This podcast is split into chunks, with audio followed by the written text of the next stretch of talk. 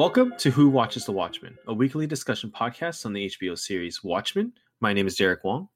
And I'm Jeff Zhang. Today, we're taking a look at the seventh episode of the show titled An Almost Religious Awe. The episode is directed by David Semel and written by Stacy Osei-Kuffour and Claire Kiesel. Stacy Osei-Kuffour is an Emmy nominated writer, and she's primarily known for her work on the Hulu comedy Pen 15. Have you ever watched that show? No, it sounds really familiar, but I don't think I've seen it. Yeah, it's like a teen comedy type. It's it's pretty funny. I, I watched it with my wife, and it's pretty well written. And she was nominated for an Emmy for that, so it was pretty good. And uh, Claire Kiesel, she's actually a playwright and a writer whose TV work before Watchmen includes the Netflix series The OA. I don't know if you've watched that, but I know what it is, but I've not watched it. So interestingly enough, this is the first episode that isn't co-written by series creator Damon Lindelof, and I think the only one for the first season where he hasn't written the the script for, or at least co-written it. Oh, I didn't even notice that. It's the duo of uh, Stacy and Claire that wrote this, and not Damon.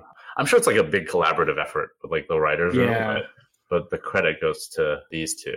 I watched this live at 9 p.m. New York time, and after the show ended, I had like around half an hour to digest what I just seen, and at around 10:30 I went on Twitter to make a little post.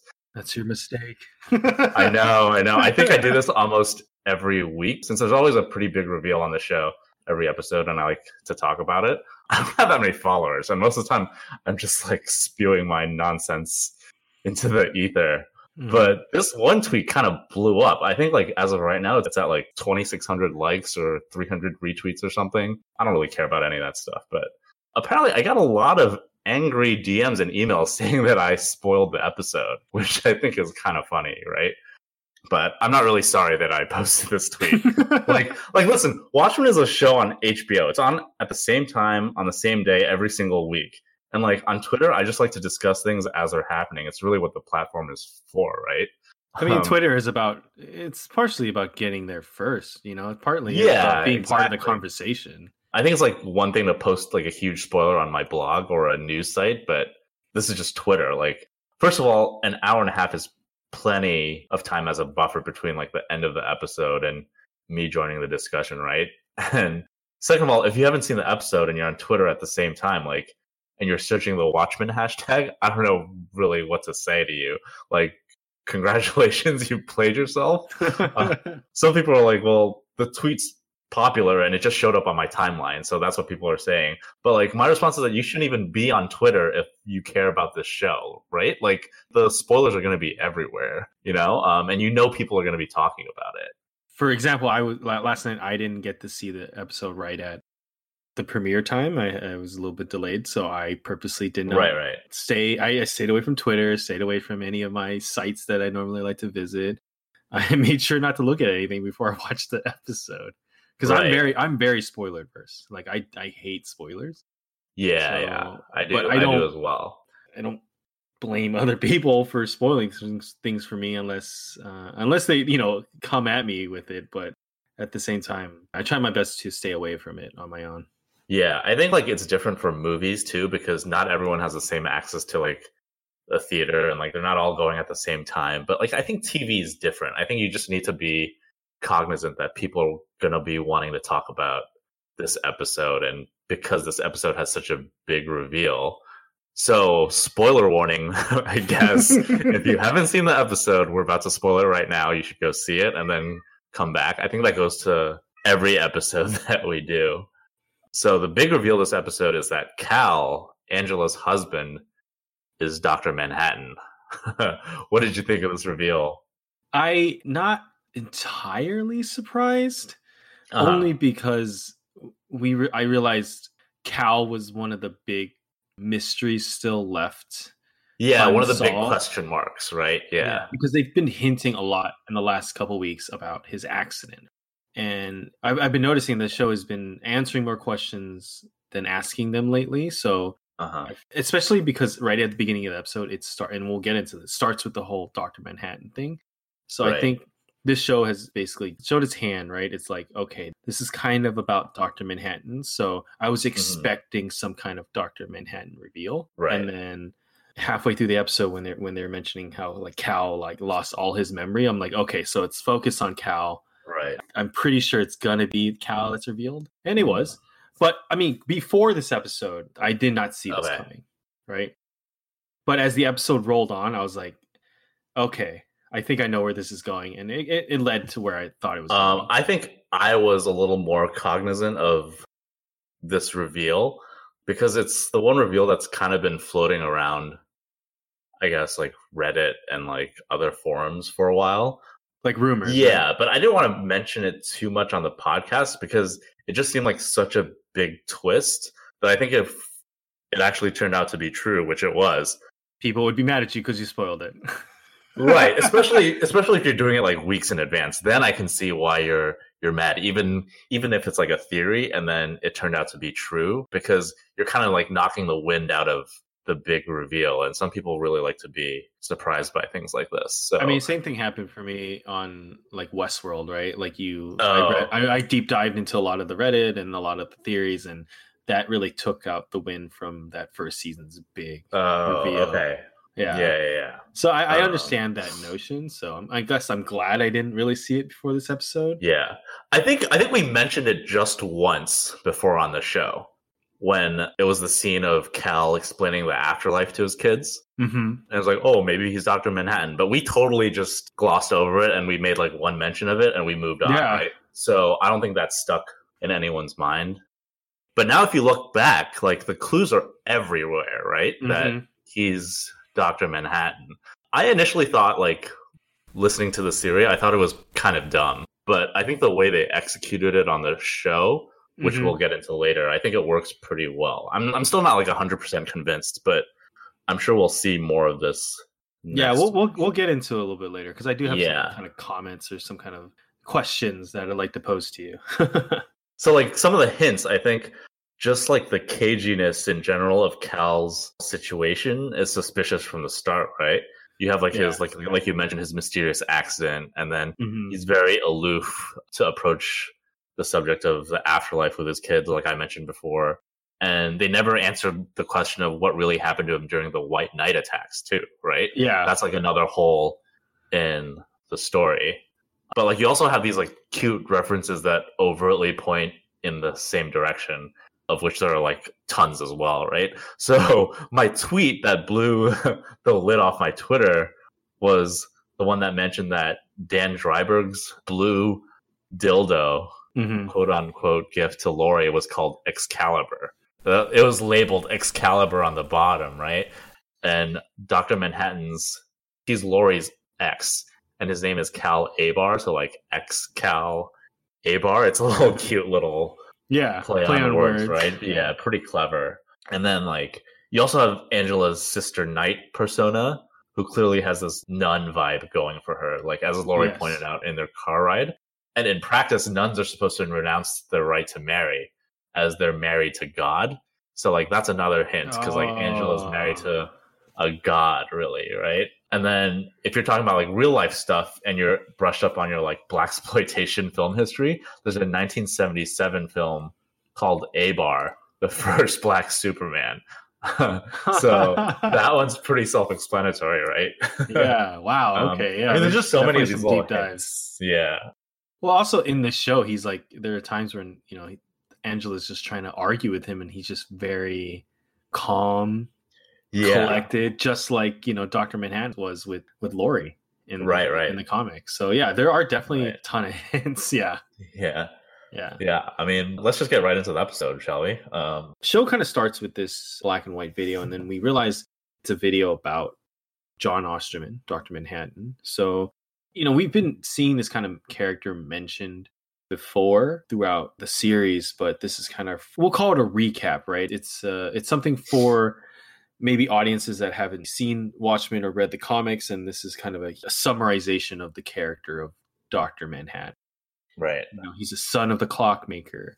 He was called like the first Superman, right? And he, he caused cancer in certain people, right? He, they talked about supposedly supposedly causing cancer in people. You know, they talk about his origins and you know John Osterman stepping into the intrinsic field generator that caused him to become Doctor Manhattan, right? It talks Mhm. about the products that have come from him, right? Because and we've seen it that he he helped basically advance technology yeah, with his lithium powered devices. and those have been converted to watches and you know Yeah. and engines for cars and then we get to see that really cool segment right where he's like walking through vietnam giant yeah, and like the giant forearm. and that's yeah. straight from the comics right there's this really cool cell in the comics where it's just him like giant and he's walking through vietnam and blowing things up exactly kind of what we see in the Yeah, you never see his face. yeah in which is an the interesting kind of shot the you only see his lower half yeah, and or like his giant hand. yeah yeah and he's just blowing things up yeah, And then um, it talks about you know him retreating to Mars, and that's also from the comics, right? At the end of the you know once they've all decided to keep Adrian secret, he decides that he's just going to retreat to Mars. He's going to go to Mars and try to start life. And then we realize this video is basically just being played in this Doctor Manhattan standee, right, inside of a video store. Yeah, it was inside. a yeah. video I think store it's a video store. Yeah, we're in this video store and then it kind of focuses on these cassettes on this turnstile and we see some interesting Mhm. videos we see a you know the, the raunchy pistol an interesting one is we see one called the silk swingers yeah. So I think that's like a reference to the first Silk Spectre. It's like one of those exploitation Yes. videos. The one that I was interested in the most was there were two videos. One was called Trunky the Brave Little Elephant. Did you notice this one? oh no And there was another one that was named Tusky the Brave Little Elephant. So there was two of them.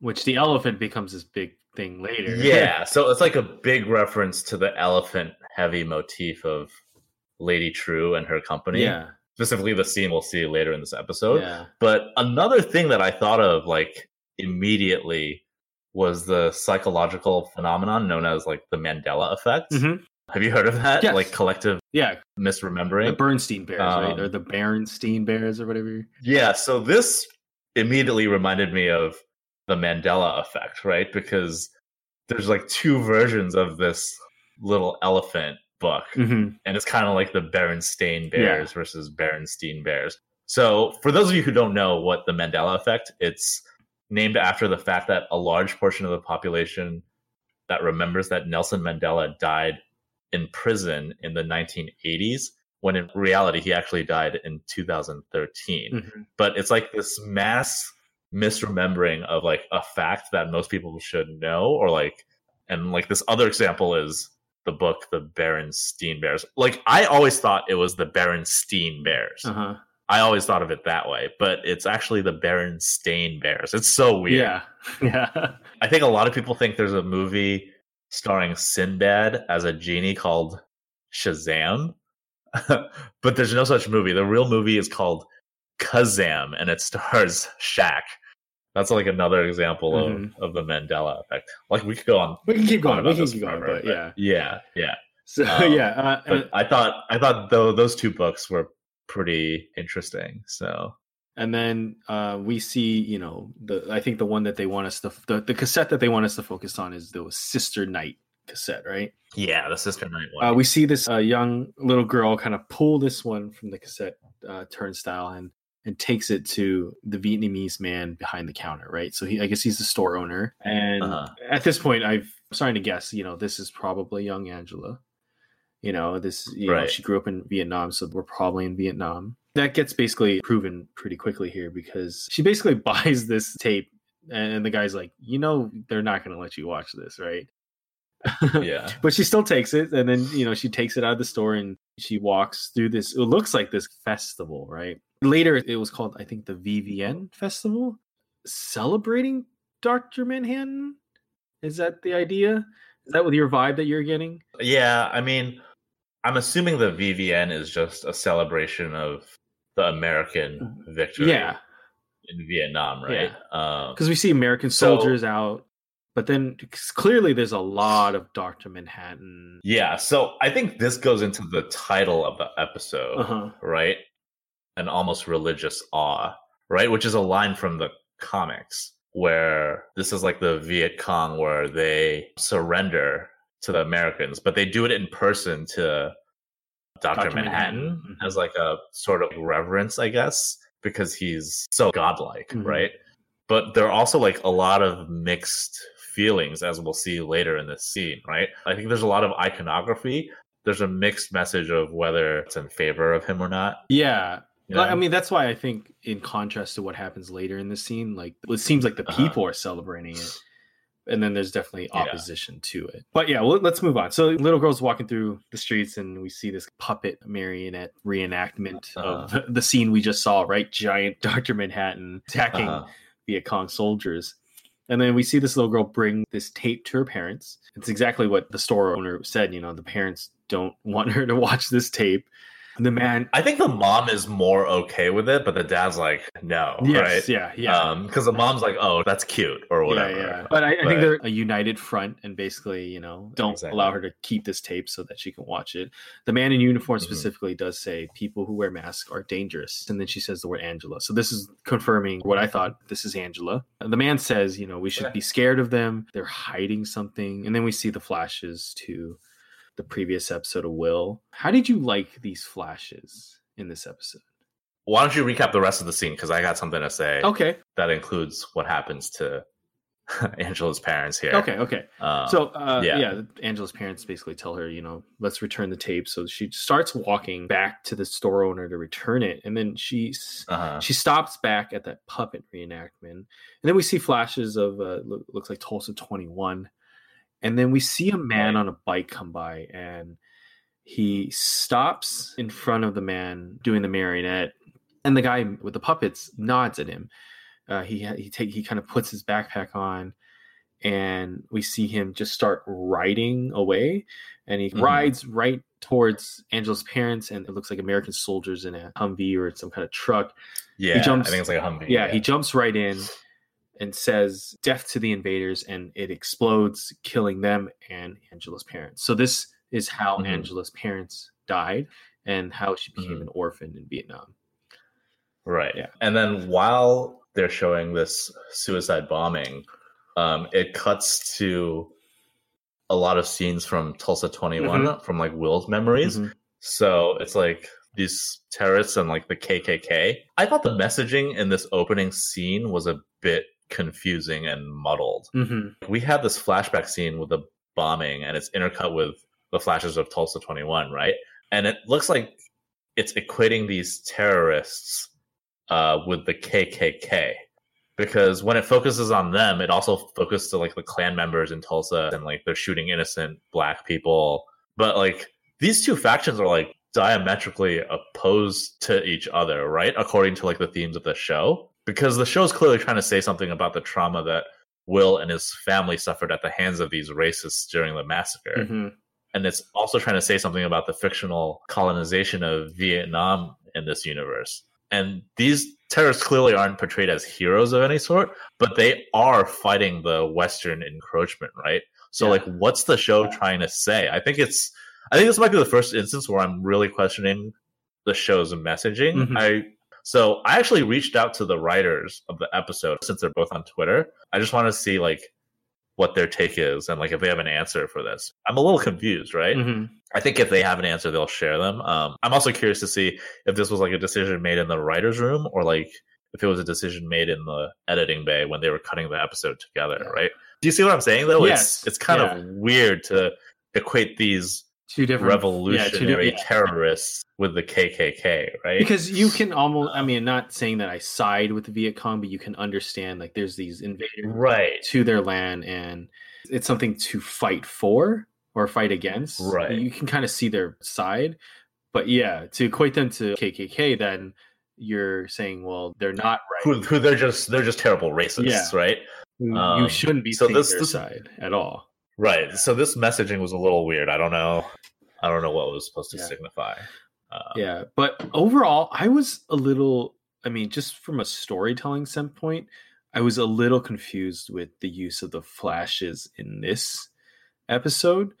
Like I understood it in LG's episode as flashes of his memory real quick that he was uh, remembering, and it worked really well in last week's episode, right? Where with the nostalgia, with the nostalgia, and we see flashes of 21, and like you mentioned, in color versus black and white. So it all had a purpose. This episode, I was very confused. Is young Angela seeing these?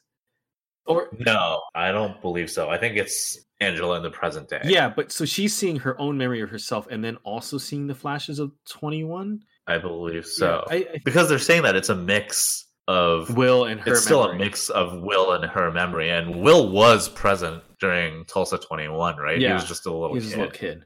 I think at this point, this is a little too much hand holding. I think where we've seen these flashes of Tulsa 21 a lot, and we just saw this whole episode with Will last week.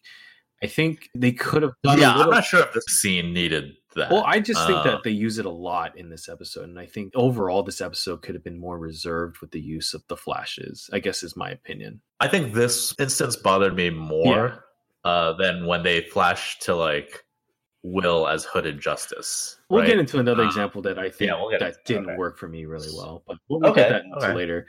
Like I said, the scene ends with her parents dying, and then oh, and then she kind of gets blown back. Yeah, she gets blown back, and then the explosion smash cuts to Angela waking up on the floor right. next to her bed. Right, she fell out of bed. Um, and we realize that she's in the care of Lady Trieu and it seems like she's been in and out of consciousness, and these mixed memories of hers and Will's. She's been in and out of them at least five times, right? Mm-hmm. Because she asked Lady Trieu what happened, and Lady Trieu tells her this is the fifth time she's asked what happened. She says that she's happy to go through it again, and she tells Angela that her memory is a bit uh a bit broken, mm-hmm. right? Um, we also find out that it was Laurie who called Lady Trieu to save Angela's life because it was Lady Trieu's drug that Angela overdosed on. Yeah, right. that's one of our questions from last week. Uh-huh, yeah. Right. How did she get to the uh, Millennium Clock? Yeah. Right. And Angela has a strange device connected to her arm with a tube coming out of it that leads to an unknown location. And Lady Trieu says that it's her treatment, and she injects her with something called the tutorial injection. Yeah. Um, I guess these are like manufactured quote unquote memories that tell the person how the treatment works. Um, and I thought just the whole spiel that this manufactured memory goes is is pretty funny. Yeah. So like it says, so you've taken someone else's nostalgia. Don't panic. We can help. Introducing pneumodialysis, a treatment by f- Trieu Pharmaceuticals. At this moment, foreign memories have invaded your brain, consolidating into your neural networks, clogging existing pathways and threatening higher cognitive function. Um, and then it says it saturates the brain with cerebrospinal fluid provided by a natural host and literally flushes the nostalgia from the cortex. Uh, it says the procedure is delicate and somewhat tedious, so consider keeping yourself occupied by meditating or reading a good book. uh, thank you for trusting Trieu Pharmaceuticals with your most precious of possessions, your mind. Goodbye, and have a pleasant return to your consciousness. So I thought it was pretty funny. And then uh, it cuts back and Lady Trieu's like, "Oh, was that informative?" and Angela says, like in true Angela fashion, "Don't ever fucking do that to me again." right? Yeah. and Lady Trieu's like, "That's what you said the last time." So this is clearly not their first rodeo with this treatment. Right? It's pretty funny. And Angela asks Lady Trieu about the tube in her arm and the natural host it supposedly connects to. They imply Will, her grandfather, but if you notice, Lady Trieu never, never confirms yeah. that it's Will, right? She definitely slides her way like around answering this question. And she just says that Will had some very painful memories that they're coming out of Angela now. And she's also going to be experiencing like vivid memories of her own, right? Mm-hmm. And Angela says she needs to talk to him, but Lady Trieu says that that's pretty much like a terrible idea since you spent the last few days being him she says you wouldn't know where he ends and you begin, uh, which is a pretty clever little line, I think. Um, and she also asks Angela what memory of her own knocked her out of her bed, and Angela lies to her and she says it was her tenth birthday party and that her mom and dad gave her a pony. So it's like it's clearly a lie. Yeah. Right? Um, it's like one of her snarky responses. And as it transitions to the next scene, we see that Angela's situated in a room that observes the base of like the Millennium Clock, mm-hmm. and a PA system states that there are only 12 hours left before the activation of the clock. Yeah. So we're getting close, uh, close to the end game here, right? Mm-hmm. So yeah, what I found really interesting about this scene was uh, one that that tutorial treatment.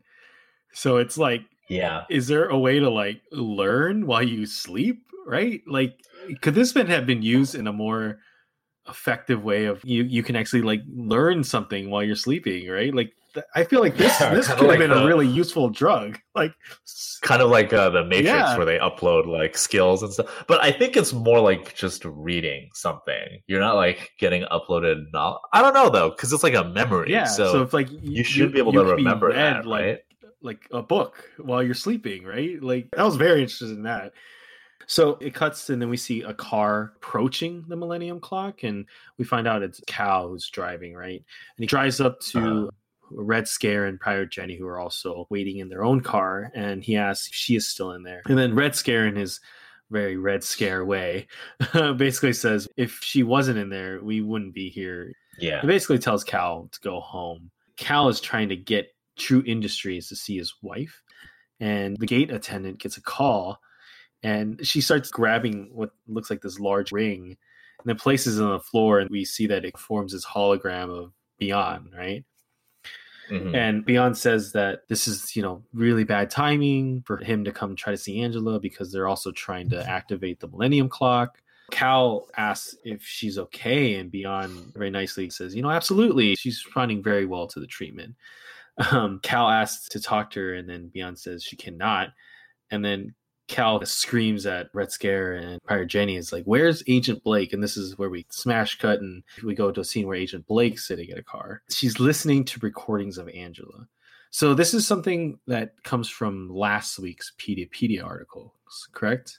Right. Where we learned Angela, while she was in her nostalgia trip, she was verbalizing a lot of it, even though she was knocked out right? So she was kind of lying there and saying all these things while it was happening. And that's right. the recordings that Laurie is listening to, right? Some of the right. interesting things that the recordings say is like, you know, I've joined the enemy, the police in this city, some other other people under the shoes, and beware the Cyclops. And yeah, all lines from the last yeah, episode, right? Yeah. So she's just verbalizing all of yeah. it. Film projectors, Cyclops is using some mm-hmm. kind of mesmerism, and then you can hang yourself. And then we hear Agent Dale Petey over the radio and he is at LG's house. So my prediction about him coming and saving LG, I guess, was totally false because LG did not need any saving whatsoever.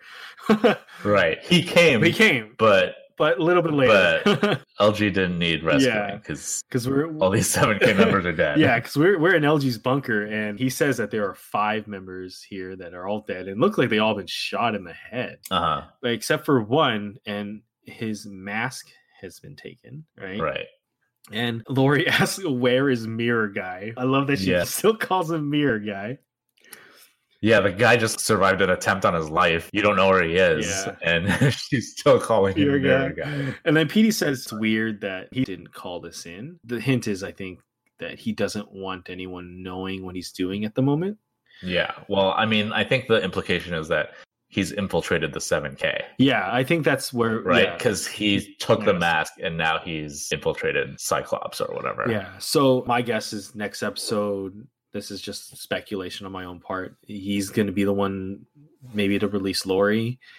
Yeah, to rescue Laurie. He's going to be which we'll see later. there with Angela, and he's going to help Angela. It's, it's probably one of those two things. Yeah, either yeah. way, because they're coming after Angela and Cal too. Exactly. We keep saying this, but we'll get to that later. yeah. yeah. So that's that's kind of uh, where I see the two possibilities of him reappearing in uh, the next episode.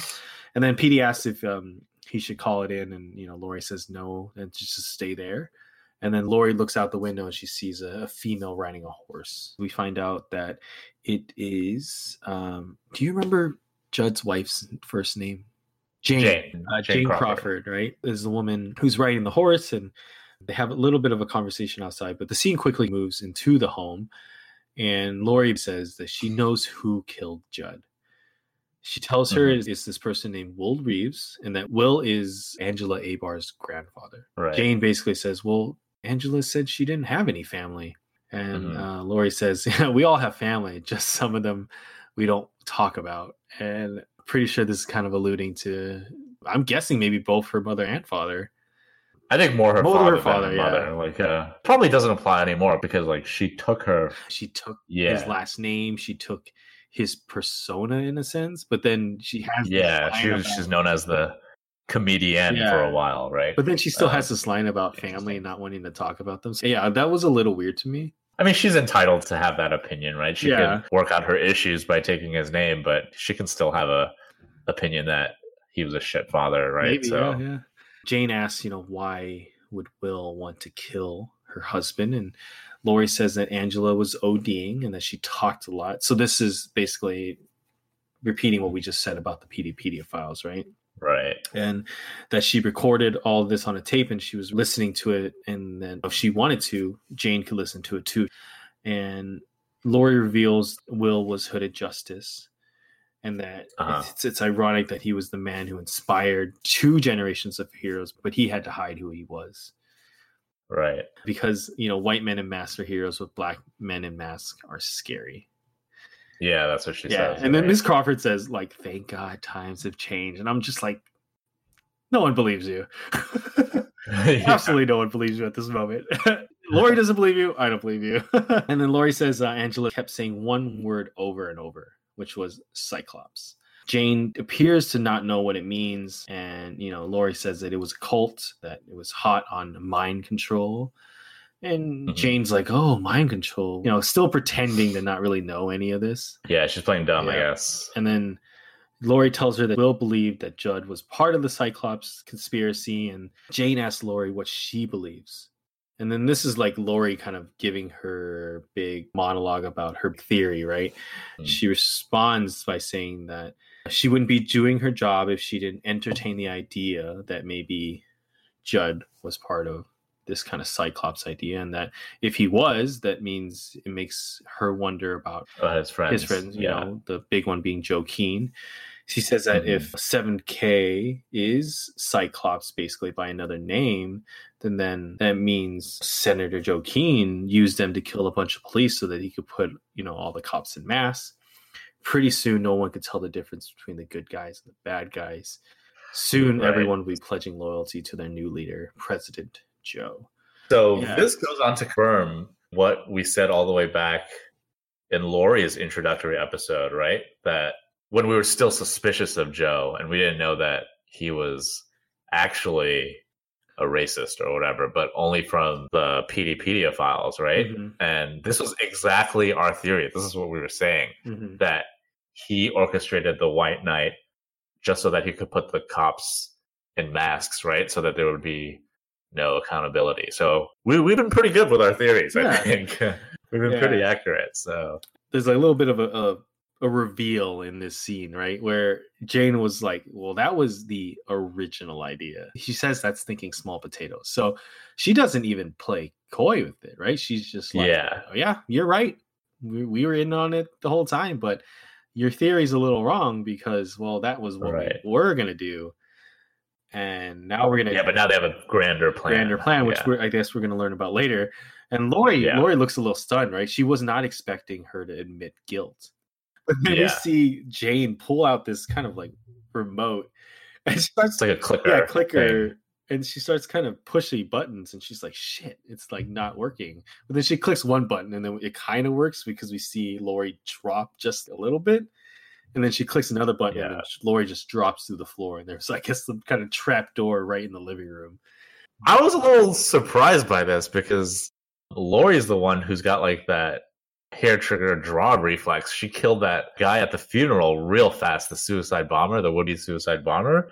But like she's just sitting there for like 10 seconds while Jane's fumbling with this trap Yeah. door remote.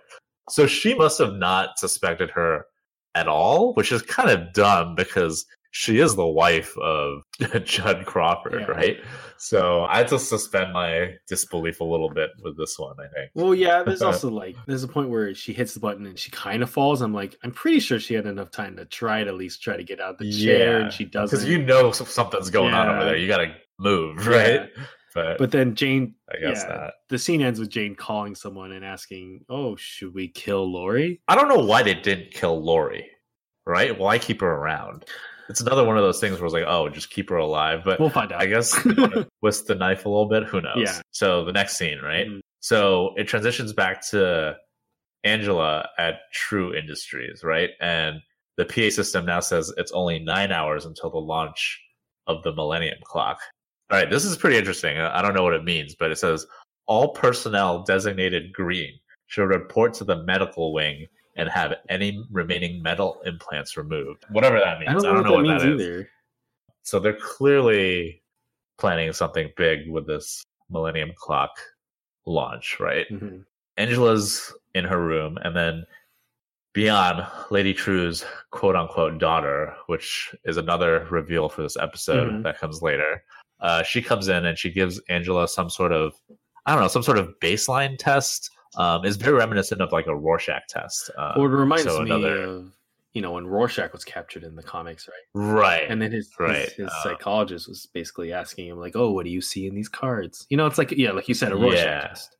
But this isn't like one where it tests like what you see from an abstract ink blot. Mm-hmm. It's like she holds up two cards and she asks Angela questions, right?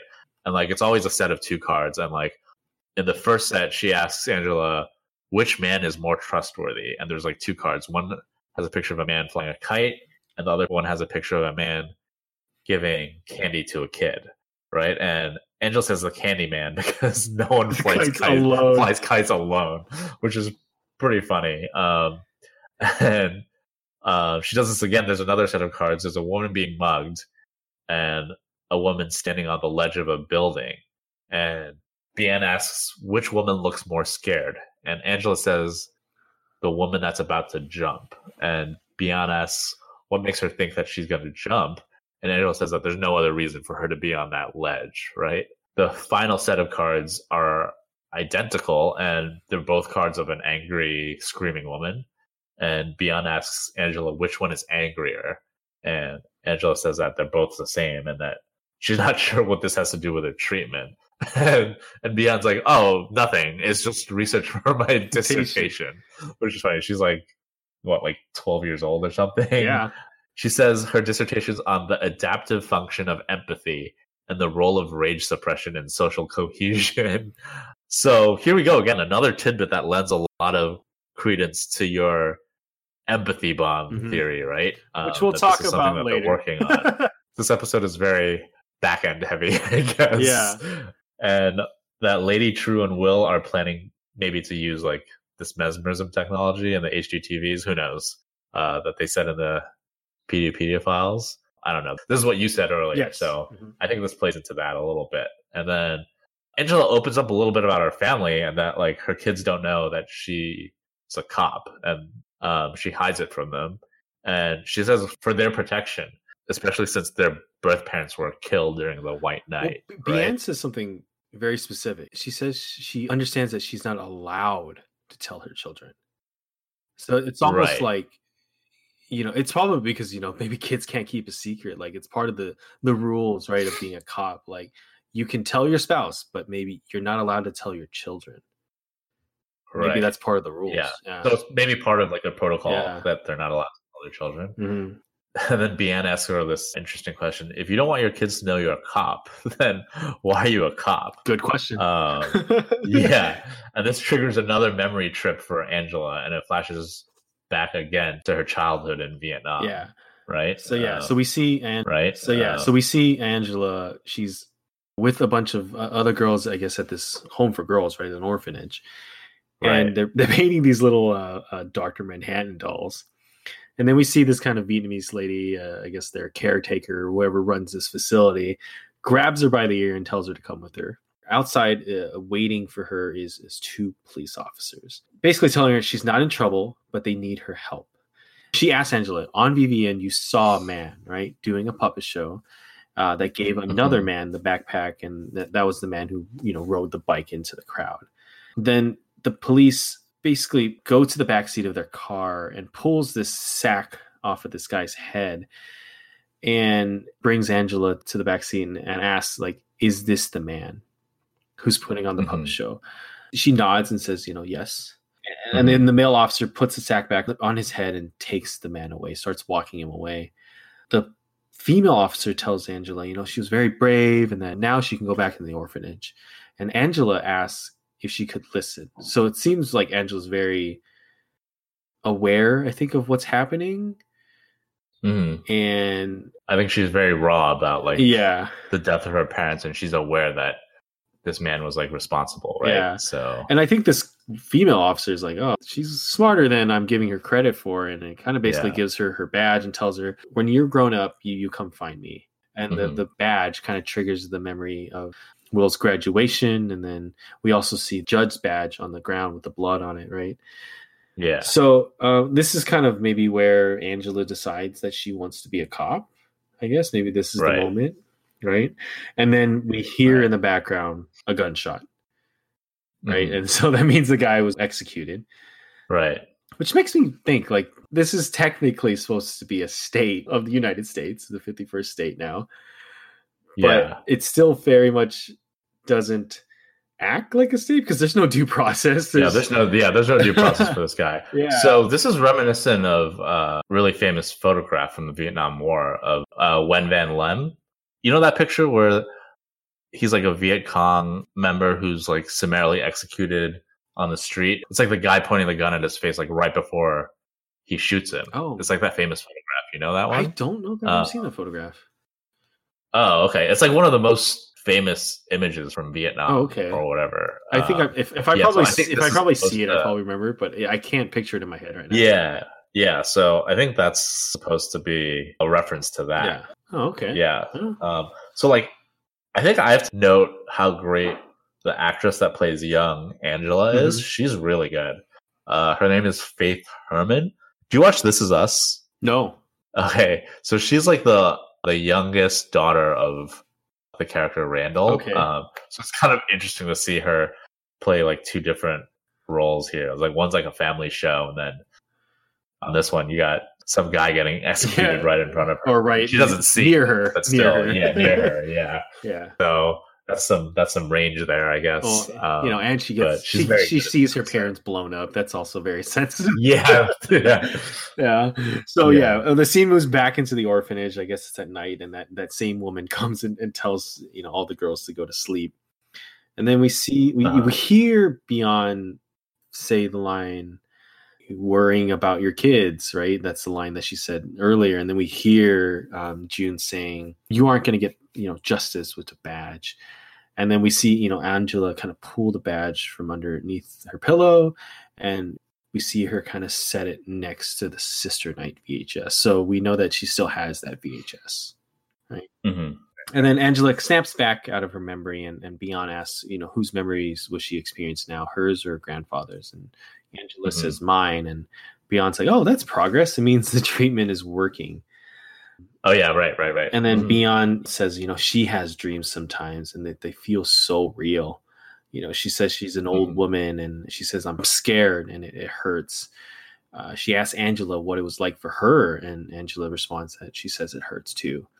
And then we get this. Mhm. Uh, do you want to explain the really cool kind of Transition? transition? Yeah. Yeah. So it transitions into our weekly visit with uh, Adrian Veidt, Yes. right? And this is honestly one of the coolest transitions on the show. And the show's full of them, right? Mhm. So it transitions from this close up of Angela's face to the interior ceiling of a church type building where they're holding a trial for Adrian Veidt. And the geometry is like, it's totally uncanny, right? There are windows that line up exactly with Angela's eyes. And then the windows are like stained glass windows. And the stained glass design like shows up in Angela's eyes first. And then it transitions. You kind of have to see it to like, Completely Uh, understand it. Yeah. to, to completely understand it, but it's like a crazy transition. you know what? I'm actually thinking about like compiling a little video at the end of this season that's just like a super cut of like all the transitions on this show. I was gonna say we, so we could cool. easily That would probably cool. do like a, a bonus episode or something like of our favorite transitions, right? Transitions, because there are yeah, there's a Right. lot of really cool ones.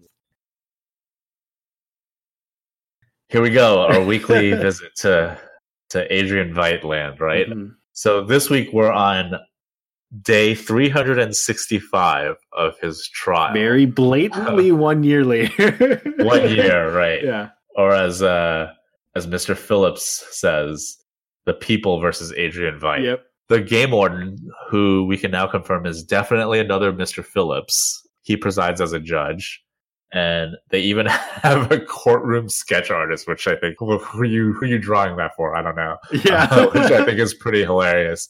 And a Crookshanks, she serves as prosecutor, Mhm. and she is like levying all the crimes against him in a closing argument. So this is the end of the trial, right? And it's interesting because they're putting him on trial, but they're all still referring to him as master. Mhm.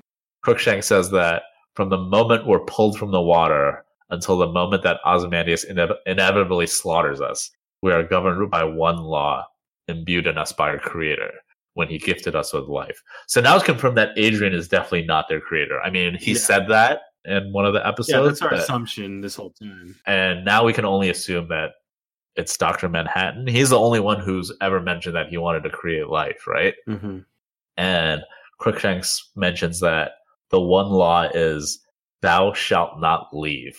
She also says that he's indisputably guilty of murder and that even before he arrived on wherever he is, Europa, I guess, the the Jupiter moon where he's on right now, he was guilty of murdering other costumed adventurers as well as millions in New York. So they clearly know about his squid hoax and the fact that he murdered a bunch of uh, other costume heroes like the comedian, right? And they have like this drawing of a squid as one of the exhibits. I guess it's one of their evidence exhibits. And that drawing is straight from the comic. Yeah, straight from the comics. Yeah. Yeah. So she also says that his only plan on Europa was to escape by like whatever means necessary by killing countless Phillips and Crookshanks in attempt to break the one rule set by their creator that they were never to leave or escape. And I guess prosecutor Crookshanks says that they can either continue the cycle of violence or they can find him guilty. And Mhm.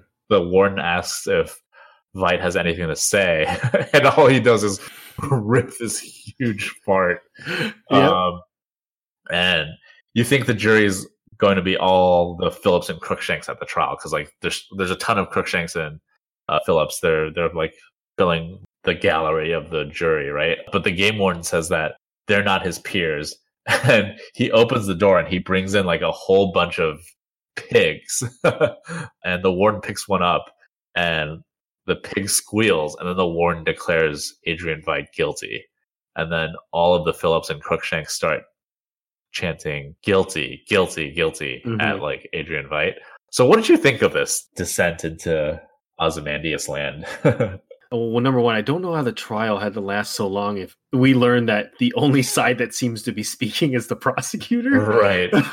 which is kind of weird. But yeah, I, I don't know what to feel about this because I was it me? Was he crying at the end of it? He was crying. I think there was a tear rolling down. yeah, his, rolling down. So like, eye, is yeah. he starting to feel remorse? Like, is he learning some kind of I lesson? don't know. Maybe. Like, Um, and then he purposely is not saying anything, right? He doesn't want the trial to last any longer than he wants it to, right? Because he, or else he would try to extend it as long as he wants by right. pleading his case. So, does he have a plan already to escape? I have no idea. All I know is that I'm getting a little antsy with this kind of stuff. Yeah, we know Um, it's almost done. yeah. Also, like, I'm not a huge fan of fart humor. I know Mm. a lot of people think Mhm. farts are always funny, but I don't know. It's such low hanging fruit. I'm like, yeah. doesn't seem very Ozymandias like. but who knows? Uh, we'll we'll see. We'll see where this goes. But This was a lot of exposition, a lot. You know, it's Yeah. a lot of things basically telling us what we've already known, and if if it wasn't clear, it's clear now. I, Right. I don't know if we really learned anything, right? no, I don't think we really learned anything. probably if I were to rate it, uh, it's probably not my favorite little side of Adrian. I do find it weird. Is it is it his choice to wear his costume, or do they make him wear his costume? I have no idea. Yeah, so but his his costume design is pretty cool. It's yeah, very graphic novel accurate. I think. yes, hmm and they make it look really good. It doesn't look Yeah. silly too at all. cheesy. Yeah, it doesn't look cheesy like uh, it might Yeah. if you were to Yeah. adapt the comic. And didn't really like this adventure into It was it was fine. Um, we just didn't learn anything, and then Yeah, we got another little transition where it's Adrian Veidt's face, and then it transitions into the statue in the Millennium Clock of him. I, re- I read a crazy theory that he's actually in the statue. yes, Um, he's in the statue. They they keep showing that. I mean, don't laugh. We brought up crazier theories than this, and they turned out to be true, right? That is Um, true. We see that uh, Angela has kind of left her room and is Uh-huh. trying to follow this tube that she's connected to, right? That's connected to her arm down to another room. And she tries to go in the room and like kind of is denied. And we find that Lady Trieu's right there and she she asks, Oh, are you hungry? And, and the scene kind of moves along and they're sitting at this table and they're they're in the background, they're kind of blurry, but then we see this kind of uh a couple different items on the table and the, the one of course that I, I think most people have noticed is there's a plate of squid right mhm. angela asks you know why is lady trieu there and she says Right. that she's there to save humanity and it starts in oklahoma Mhm. and uh, lady trieu then asks angela you know why is angela there angela says that her and cal were tired of saigon and tulsapedia was hiring and then Lady Trieu says that they were looking to start over after his accident. It was a car crash, right? So she knows about this accident that Mhm. uh, Cal had. And we we learned a couple episodes ago that it's something that they've been trying to hide as much as they can, right? Because it was also brought up when uh, we first kind of meet Laurie, and then Cal's like, you know, you didn't tell her about the accident, right? Or, or sorry, I think Angela asked, like, oh, did you tell her about the accident? And so I think it's something that Mhm. you know they they don't want people to know, but it's something that Lady Trieu has figured out for herself. Right. And Lady Trieu says that she's you know she's done a ton of research on memory and that total amnesia is extremely rare. She says that you know that's something that Mhm. happens in movies or we think that it happens, but it rarely happens or it like never happens in real life. Angel says it happened Mhm. and I, I guess that's what we, we we learn now. Cal has a condition that sh- I guess he's there's a point where he totally lost his memory, right? I guess that's what it Mhm. implies, and that's what we learn. Right. Yeah. Complete amnesia. Uh, Angela asks, you know, how does she know about Cal? Lady Trieu says that Will told her, and then Angela again wants to see Will, and Lady Trieu again says that it would be a bad idea to see him. and, and it's it's uh, Lady Trieu. It's funny because she also mentions that Will did not expect her to take like all the pills at once, uh, thinking that you know maybe she'll take take one at a Right. time because you know uh, Lady Trieu says nostalgia is tolerable in small doses, and then Angela kind of jabs back right and asks, uh, "Whose nostalgia is Lady Trieu's daughter tolerating?" And Lady Trieu says, "Well, Mhm. her own," and she admits, or she now confesses, and we learn that is not her daughter, but it's her mother. Bian Bian is not, her, yeah. her daughter, which we learned last week in the Peteypedia files, right? Bian was the name of her mother, and so this is like literally a clone of her mother. Right. So we didn't know. Like we thought that maybe oh she might have named her daughter after her mother, but we speculated that she might have been a clone of her mother, and and now we're we're confirmed that this is the case.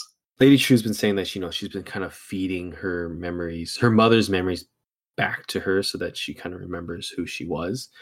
And Lady Uh-huh. True says it's it's about you know she's about to achieve her life's work, and wants her parents there. Angela asks, if her dad is Mhm. there too. Lady Trieu says he will be. Angela wants to know you know what the clock does. Lady Trieu just says no. Right, and then Yeah. the woman over the PA system uh, now says that the you know four hours until the clock is activated, and Lady Trieu's invocation is for all the employees' ears only. What do you make of the father? Well, she says that he's already he's going Yeah. to be there, right? So it's Adrian Veidt in his statue form. I mean, do you think? Do you think is? Do you think her don't know, dad is Adrian? It, it could be. It, I mean, who Right. else could it That's be? like I'm thinking that too. And with all this uh, workup about Adrian Veidt escaping to somewhere, and then you pair that with Lady Trieu saying that he's going to be there, right? Who else is on a journey like that where they're trying to get from one place to another? Only Adrian Veidt. Seems to be So- the logical choice for that. Who knows? We can't confirm nor deny, right? We don't. We don't know. All I can say is that she doesn't really look half Asian, so who knows? I don't know. Yeah, maybe we'll have to suspend our disbelief on on that part. uh, could it somehow be Doctor Manhattan? I don't know. Yeah, just because those are like two people that I just think in Uh, my head, like e- one either one of these could be because those Right. those are the only kind of two players that we have left. Because we had we also had a theory that oh maybe she's the comedian's Yeah. daughter or something, but I don't see them bringing Edward Yeah. Blake back for for this show. So I think there's only one real candidate. Yeah, so it transitions into uh, Laurie. She wakes up and she's all tied up in an abandoned department store. The the one the same one that Looking Glass was investigating in the previous episode. Well, the episode before that. And it looks like the 7K are constructing the rest of their teleportation device in front of her. And there's a gigantic Cyclops icon behind her. So, like, if it wasn't clear before, Yeah. it is now that uh, the 7K is either an offshoot of or like a modern day version of, of Cyclops. And this is when Senator Keene comes in to give her a little talking to. And Laurie doesn't want to hear any of it. And she says she doesn't want to hear about whatever his stupid plan is. And she says, let me guess, when you were a little boy, your daddy put you on your knee and told you that you were born into the Order of the Cyclops and that you were destined to become the most powerful racist fuck in the nation. Uh, they continue talking, and Keene responds that Cyclops isn't racist and that they're only looking to restore balance to the country. And it's really difficult to be a white man in America, which is, I think, what I think all racists say, Yeah. right? He's like, it's difficult to become up to be a white man in America. So he's going to try and become a blue Mhm. one. Here, their plan is finally revealed. They're going to trap Dr. Manhattan and kill him and steal his power, or at least Joe is. So this is what Jane was talking about earlier in the confrontation at the Crawford house, where she said that the infiltration of the police and the masks were the original plan, but this is their real end game now. He says to kind of imagine someone with our ideals with the power of Doctor Manhattan, basically. I don't know, like how do you kill Doctor Manhattan? Yeah, right? I was. Yeah, Um, yeah. I don't know how. great, greater minds have tried and and I mean, completely theoretically, failed, the right? greatest mind has tried and failed. Right. If you're not familiar with the graphic novel, when the heroes are confronting Adrian Veidt at his his fortress, he tries to kill Dr. Manhattan by essentially reversing the accident that created him. Dr. Manhattan was created by an accident in an intrinsic field generator. So like Adrian Veidt created this intrinsic field subtractor and he tries to vaporize Dr. Manhattan. And it looks like it works, right? But then he shows up, he's like a gigantic Dr. Manhattan, and he like comes crashing through the window and he was like, Don't you know that the first thing I learned was like how to reconstitute myself after like my intrinsic field was, was Mhm. removed or whatever? So like I don't know how some dumb racist senator is gonna like figure out a way to kill Dr. Manhattan when Adrian Veidt couldn't even do it. So we'll see. I mean, they're building this device, this teleportation device. So So, okay, some interesting things that I saw in this scene. One, they have these boxes stacked up, or whatever the frame is. So it looks like it's the same thing that LG pulled out from underneath the truck, underneath the Uh-huh. the lettuce, two episodes ago. uh, And what's interesting is that it looks like there's a letter T on it. Well, it's a Trieu industry yes. So, and we, I think, um, yeah, um, a couple episodes ago, um, you know, our Twitter friend Ahmad uh, pointed that out too. So, yeah, that is a Trieu industries box. Yeah. This begs the question. It doesn't seem like they've stolen these boxes, right?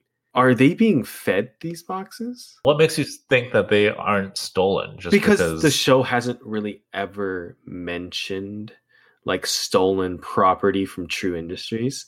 Like That's I would true. think that it would be a, if it was a point that they are, you know, stealing tech from Trieu, that the show they would have shown like at least part of yeah. the heist or something. It seems like you know these trucks with lettuce are, are transport trucks, right? So it's just a way to hide these objects. As always, yeah.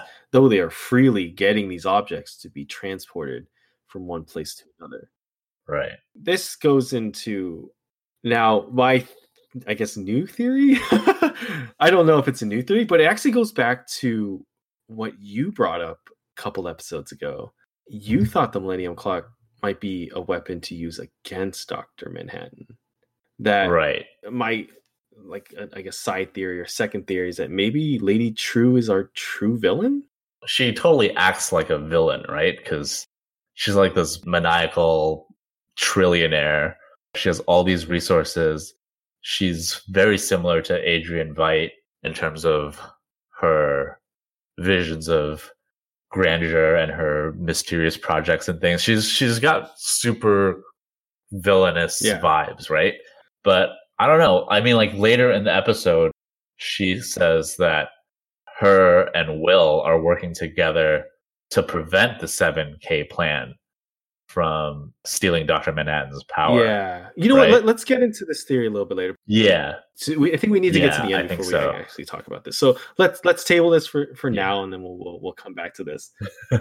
yeah, all right, we'll come back. So um, uh, the last thing I wanted to mention about the scene is that I guess we've been hinted about this, right? Uh, you know, the when we were at the cemetery, and then we the news reporter asking Joe Keene, like, what about the Russians who are building their own intrinsic field generator. It's almost like it was hinting like right. this is a possibility. This is something that we've been trying to do and I guess the 7th K themselves are trying to recreate. I just want to see like a failed version of this intrinsic field generator and someone like stepping into it and they just get instantly vaporized and killed. it kind of reminds me of uh Iron Man 2 where Justin Hammer he's got like his own version of the the Iron Man suit, and the guy's like stepping like, totally in it, and like him. totally yeah. it twists around and it like breaks his back. I like to, uh, I like to. That's kind of. and then he's like, I'd like to say that that man yeah. fully recovered from his injury. right, right. I don't think anyone can re- recover from a intrinsic field generator accident, but let's move into the next scene. So Lady Lady Trieu's giving her message right yeah. here, the invocation that they were talking about earlier. Uh-huh. She mentions, you know, she graduated from MIT and then four years later she bought it. Uh, she says at 24 she had revolutionized the fields of medicine, energy, and nanotech. At 30, she designed and launched the f- the first uh, microfusion spacecraft. So there's some hints uh-huh. there, right, that she's able to space travel you know take that as as we may but she does mention failures right and nostalgia being one of those that she right. gave it to people so that they could evolve and transform and learn to better themselves those are very uh-huh. specific words right to evolve and transform uh-huh. instead they, he said you know they became fixated on the, the painful memories and they were choosing to experience their worst memories of their lives. So uh, it should also be noted that right. Angela is able to kind of see this speech, I guess, from her bed, right? Because it looks like it's playing on some one of the, like a screen or like it looks like it's playing on the glass, right? That she like of her room, yeah, yeah. And then we we see um Angela kind of go to what she thinks is Will's door, and she's kind of mm-hmm. like banging at the door. She's screaming at the door. She wants to know why Will wanted her to take the pills and you know she grabs this object and like smashes the you know the console and it it opens the door opens. But when she goes in the room will is not there. And you know we talked about this earlier a little bit or hinted at it earlier. It's an elephant yeah. lying on the ground hooked up to the same machine right? Yeah. I was thoroughly confused I feel like this was just weird for being weird's sake. It was. I don't think this was really necessary. It just doesn't really make that much sense, I guess. So apparently, like the natural host that you're hooked up to when you're recovering from a nostalgia trip isn't the person that you took the memories from. It's an elephant. That's how you recover. I don't know. I guess there's some saying about how elephants never forget. So maybe that's Yeah. Something to do with it. I don't know, man. This was this was weird even for watching, Yeah. I think. But I think it just goes with the elephant motif Yep. of Lady Trieu. Cause, you know, when she showed up at the Clark house, she had this big goblet that had the Mhm. elephants on it. You know, even the the Trieu Industries logo is a is an elephant. Oh. The T. Uh-huh. If you look at it, it's got like the ears, the trunk, Oh. And it's got two little things coming out the side. It's like it's like the tusks. There's a clear like yeah, there's definitely an elephant motif. Yeah, and there's on here. there's a lot of it in, Yeah. in the rooms that she's walking, uh, you know, in Trieu Industry. So yeah, there's definitely an elephant motif. I just Yeah, I was kind of confused with why why an elephant. I have no idea. I feel like this was unnecessary. Kind of. You we're like in the end game, right? It would have been fine if the whole room was just empty and there was nothing in there. And I feel like to put the elephant in there is just I don't know. But she she so Angela does pull the cord out, and it says you know there's a warning like subject is is disconnected, right? And it it knocks her out, Right. and she jumps into a another memory. Yeah, another uh, Angela flashback. So she's in her orphanage when a woman, uh, a black woman, comes and visits her, and she says that she's her grandma and that she's there to take her home. And this goes back to the last episode where there's a flash at the end of the episode where it's an elderly black woman, and we assumed that it was June, and we were wondering if we were going to see this older version Mhm. of her, and and we do. So it's June, Will's estranged wife, right?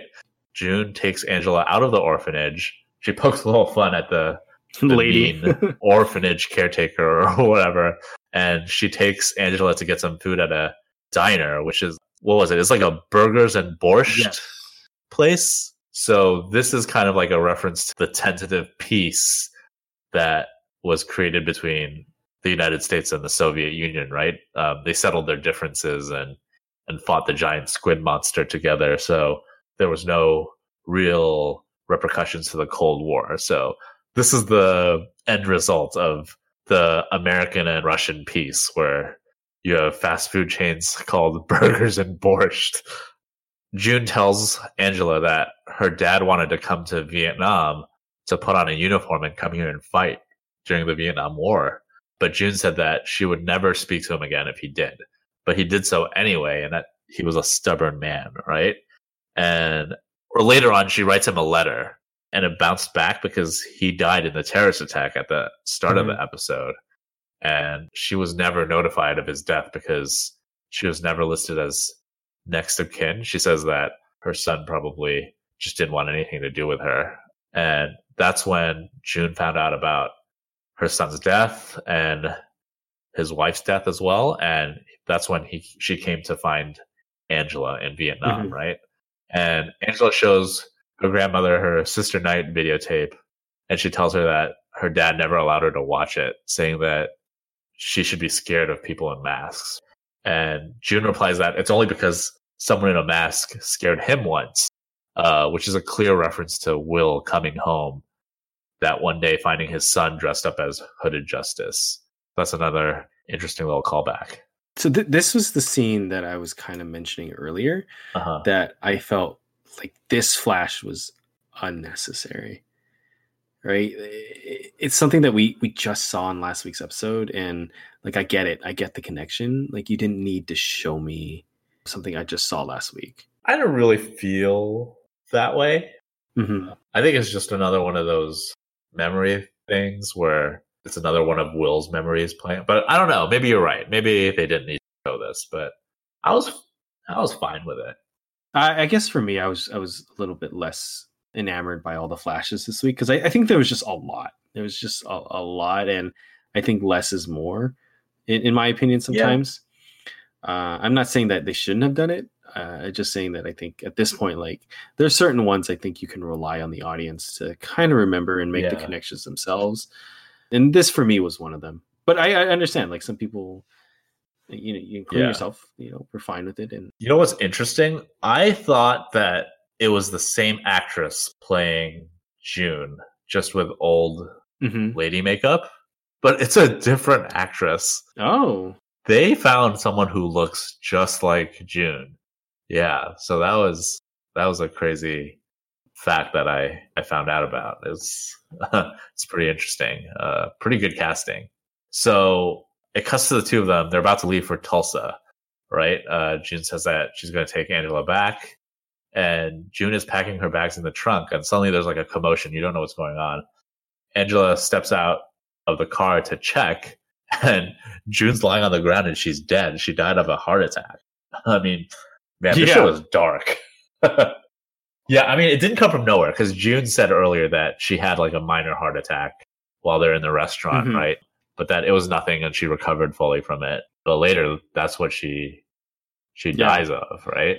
Yeah, a couple things. So going back to the the burgers and borscht thing, uh, so that's actually yeah. from the comics so th- there's a, I think there's like a cell where we see the guy who finds Rorschach's journal at the end of the the comic. Yeah, the new frontiersman. Yeah, uh, yeah and he, he, walks by a, a, burgers and borscht. So uh, so it's kind of cool that funny because I, I was reading an article like downtown Tulsa in the show is actually I think downtown Atlanta? Or it's like a real city in the US and they don't hide any of the like storefronts. Those are all real places in in our real world. Oh okay. Which is really interesting but then they also transplant these like fake you know or not fake but you know uh stores from the actual comic also so it's kind of weird to kind of blend between our world and and the comic world i think we would do that a lot in yeah. various aspects of yeah. the show right it's like a remix of our world and their world uh, another thing I, I, found really interesting was kind of Angela's comment about why she likes the video, right? The Sister Night video, because she says, mm. you know, it looks like me. And I think that's very right. poignant, like now, especially because of a lot of mm. what we talk about, like representation. We talk about superhero properties kind of being less, uh, quote unquote, whitewashed. And now actually having right. like Hispanic heroes, African American heroes, like Asian heroes, right? That you know look like us, so that mm. they represent us, and it makes it feel like we're included. And I think that that was a very right. kind of pointed line towards that. But yeah, it's yeah, but you're right. This scene is totally messed up because you think like, oh, Angela's gonna get out of this. She's gonna like be able to escape. Because I was confused at first. I'm like, wait, she grew up in in in Vietnam, and Vietnam, she never right? made it. She never Tulsa made it to later, Tulsa and then until later. I was like, "What? Yeah, what, is, yeah. what happened?" And then, oh, her grandma. Died. Yeah, yeah. Which yeah. Uh, I was like, ah, oh, it sucks. sucks. she cannot. This little girl, yeah. little Angela, cannot catch a break. She can't catch a break. Adult Angela can't catch a break here. We see Angela uh, wake up from this memory, and um, so she, you know, she's cordless now, right? Tubeless and uh, she's kind of roaming around the facility. Mm-hmm. She gets into this elevator and she pushes the button for level zero. When she gets down there, mm-hmm. the door behind her opens, and then she, we kind of see this hallway. And at the end of the hallway is this pitch black room, right, with the mm-hmm. blue globe, I guess, kind of sitting in it.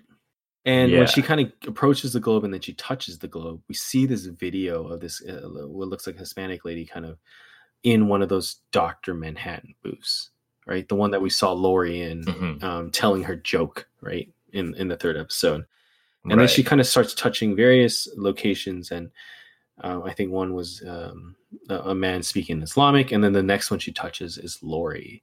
So w- what it tells mm-hmm. us is that these aren't live; these are recordings. Right. So I think this implies that all of these messages that are supposedly going to Dr. Manhattan, they're coming to Trieu yes. Industries and I remember we talked about. I think I mentioned like, well, if we know that Trieu is the one who manufactures these, she could be eavesdropping, and she totally is. And yeah. she actually is. Yeah, so she totally the, the is. coincidence of her dropping this car right in front of Laurie seems less like a coincidence now. And then we, you know, Lady Trieu kind of um, enters the scene and says that, you know, there's so many prayers unanswered. They go unanswered because he isn't listening, right? Dr. Mahan isn't listening mm-hmm. and he isn't not Mars. So Lady Trieu mm-hmm. knows mm-hmm. about I, I'm assuming Lady Trieu knows about Cal. Yeah, because she already she already mentioned like, oh, uh true amnesia, like total amnesia rare. is very, like very hinting rare, at something there. Right. Yeah. So she's definitely hinting at the true nature of Angela's yeah. husband. And right? then, you know, Lady Trieu says that, you know, he's right here in Tulsa pretending to be human. Angela asks, Are you the one that put the idea in my grandfather's head? And Lady Trieu says, No, that no, he was the one that put it in hers. Again, Angela wants to mm-hmm. know how she knows her grandfather. And Lady Trieu says that he needed someone with her resources to stop the 7th K. And the 7th K are planning to capture mm-hmm. Dr. Manhattan and that they're planning to destroy him and then they are going to become him. Mm-hmm. And then, you know, Angela's like freaking out and then she's trying to get away and she's walking away and Lady Trieu says, "You didn't ask me who he is." Basically implying that, well, you know who he is. Okay, so yeah, we know that Cal is Dr. Manhattan and we know that right. Lady Trieu knows that Cal is Dr. Manhattan. Uh-huh. And it almost seems like Lady Trieu wants Angela to bring out Dr. Manhattan. Doesn't it? It seems like it. I'm not sure. It could be pointing in that mm-hmm. direction. So, like, my theory is that there's a quid pro quo between Will and Lady Trieu, right? Will's gonna do something for Lady Trieu. Lady Trieu's gonna do something mm-hmm. for Will. So Will wants to stop the Cyclops attack right? Whatever they're planning, which is to capture and kill Dr. Manhattan and make Senator Joe Keene a new superhuman. Mm-hmm. But I think when they're done with stopping the 7K or the Cyclops conspiracy, that Lady Trieu wants her revenge on Dr. Manhattan. Still for like the colonization of Vietnam. Mm-hmm. So maybe that's what this is. I mean, I'm not sure, but it seems like that could be the direction this is taking. Yeah, because it does then put or brings to light what Will said a couple episodes ago when he, you know, we, it's revealed that they're working uh-huh. together. That in three days, you know, Angela's gonna hate him, and now we know uh-huh. that Angela is in love with Doctor Manhattan. So a good way to make someone hate right. you is to kill the one that they love it's kind of like Adrian, right? In, in the comics, you know, we, the, for a long time, you know, for majority of the comic, we believe he's the hero, and it seems like they're setting up Lady Trieu to be the quote unquote mm. hero. And I'm just trying to, I, I just have this feeling that at the end she's going to be the. Yeah, well, I mean, she says that they're like simpatico and wanting to stop the 7K, but she doesn't mm-hmm. want to mention that she's got it in for Doctor Manhattan let's uh, let's move, I guess, into final scene. So it then cuts to Angela and Cal's house, right? Cal he finds Angela rummaging through the kitchen. He's really confused as to what's going on, and Angela says, "I need you to stop talking. You're a great husband. You're an amazing father and the best friend I ever had. I love you." And then she says, "Time to come out of the tunnel." And it cuts to her holding a hammer, right? Mm-hmm. And Cal's even more confused. And Angela goes, Don't be scared. We always knew this day would come. You know what I'm talking about. You just don't remember. And Cal wonders if it's his amnesia from his accident. And then Angela reveals that there was never an accident, right? And she says that it was a lie mm-hmm. and a lie so that they could be together and that the whole thing was his idea. And Cal says that she's been messed with and she's not herself. And Angela says, with the big reveal of episode, no, John, you're not yourself. So she calls him by his real name, John Osterman, right? Which is uh, Dr. Manhattan's real name. And she bashes him in the head with a hammer, and his skull is smashed open, right? And she digs into Cal's skull, and she pulls out this little doohickey shaped like Dr. Manhattan's uh, little forehead logo. It's like the Atom logo. So yeah, and that's the end of the episode. She's like over his yeah dead body, right? And we we do see this blue hue. Yeah, there's like a blue glow, so it looks like it works. Like she's gonna yeah. bring Doctor Manhattan back um, yeah. and restore his memories. Yeah, and then she says, yeah. "Hey, baby, we are yeah, fucking, we're in trouble. We're yeah, fucking trouble." That's the final line. And one thing to note is that when she's going home, we do see 7K members, I guess, already camped yeah. outside her, yeah, her house. It's it's almost like they know, right? It's it, it's it's also yeah. suspicious to me that it's like they're waiting right. for this moment. Yeah, like they could have taken Cal right. already, but it's almost like they're waiting for Angela to get home to do what she needs to do before they invade. Yeah, so I, I don't know. It, it, all just seems too convenient, or it just seems a little too suspicious. So we'll see. I, am very curious to see what happens next episode. So, like another thing I want to clarify is that Angela fell in love with Doctor Manhattan, not Cal. Right? Mm-hmm. She fell in love with Doctor Manhattan when he was in his original superhuman form. You know, blue blue guy mm-hmm. and all, right? And they did this. I guess Dr. Manhattan erased his own memory to be with Angela. So that's something that yes. I wanted to clarify. Yeah, it's it's super interesting. I don't know what this says about like Damon Lindelof's messaging because John Osterman's a Jewish man, right? He's like a Jewish son of a watchmaker. He becomes a superhuman and then he erases his memory and now he's a black man in America. So like this is what I want to talk about a little bit. Like the way the series is structured.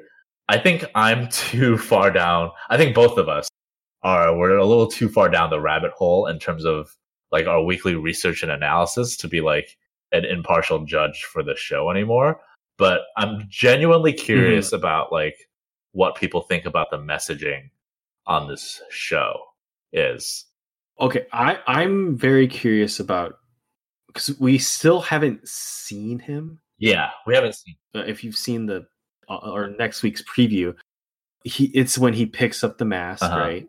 I guess when he first interacts with Angela, he has uh-huh. that mask on. So we still don't know what he looks like underneath, but he right. still sounds like Cal, right? He still sounds like was it Yahya Abdul Mateen the second Abdul yeah. Mateen.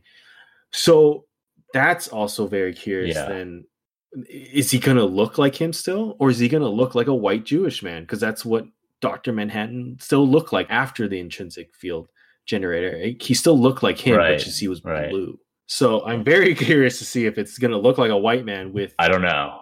you know yeah yeah his voice.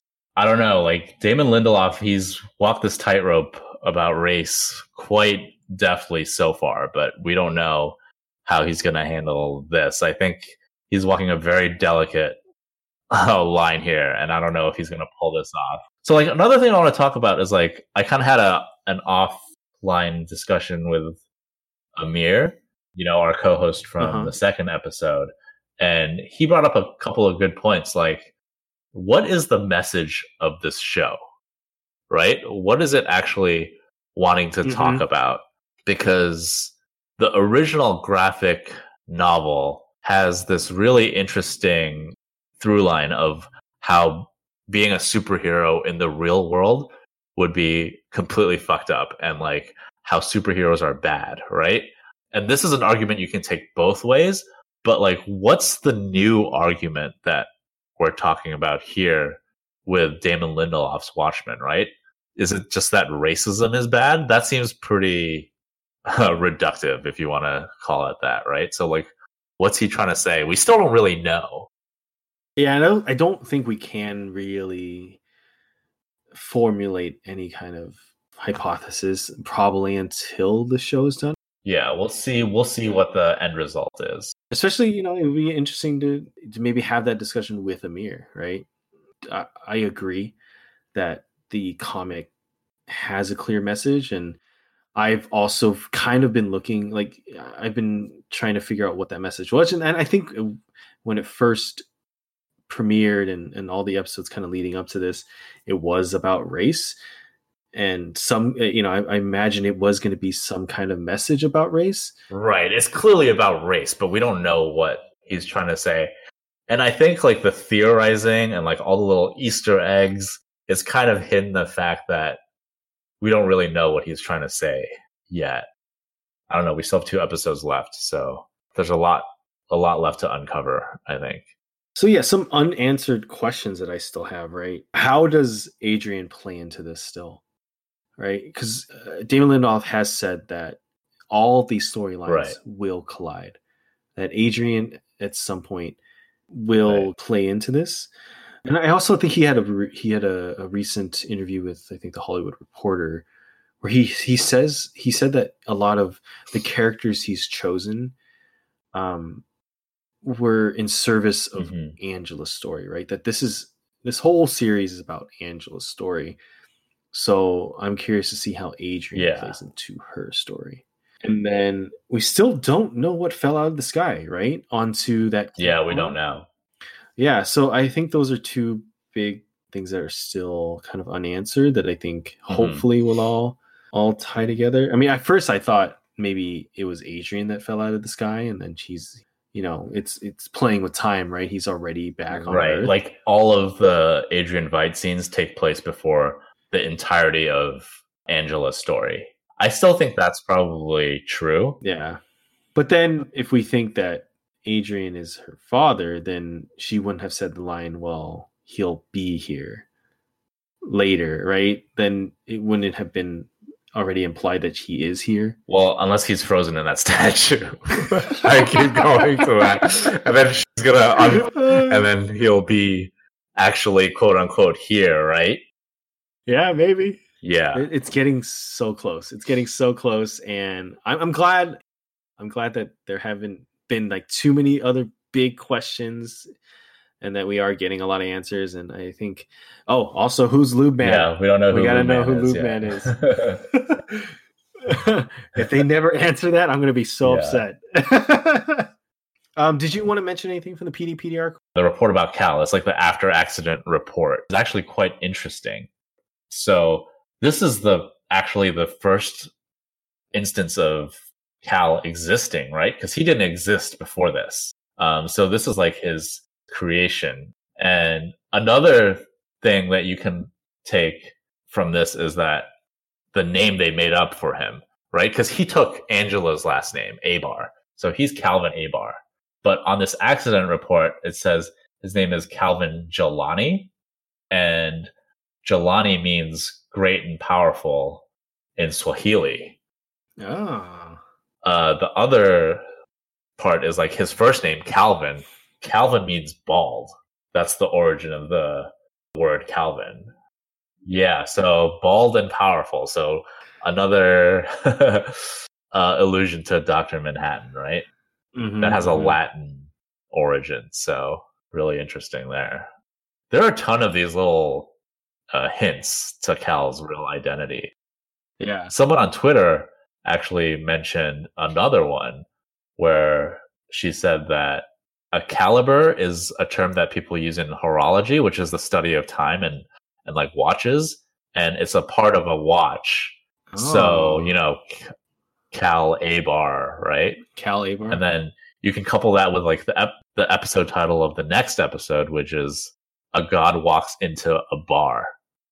I don't know. Damon Lindelof's playing lots of games here. Um, yeah. But yeah, I think that will uh, conclude this week's episode.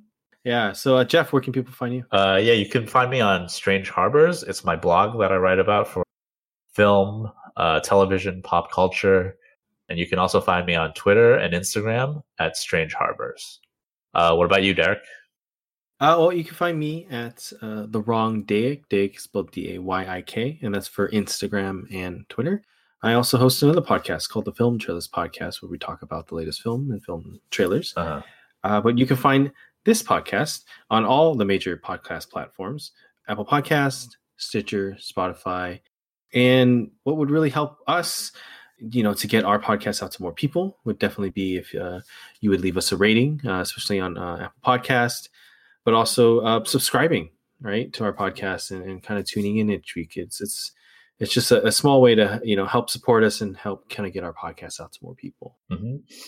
If you have any uh, questions or comments, you can email us at uh, who watches the podcast at gmail.com. Um, we love it. We, we love getting kind of reactions from, from the people that seem to love this show as much as us. So definitely keep it coming. Yeah.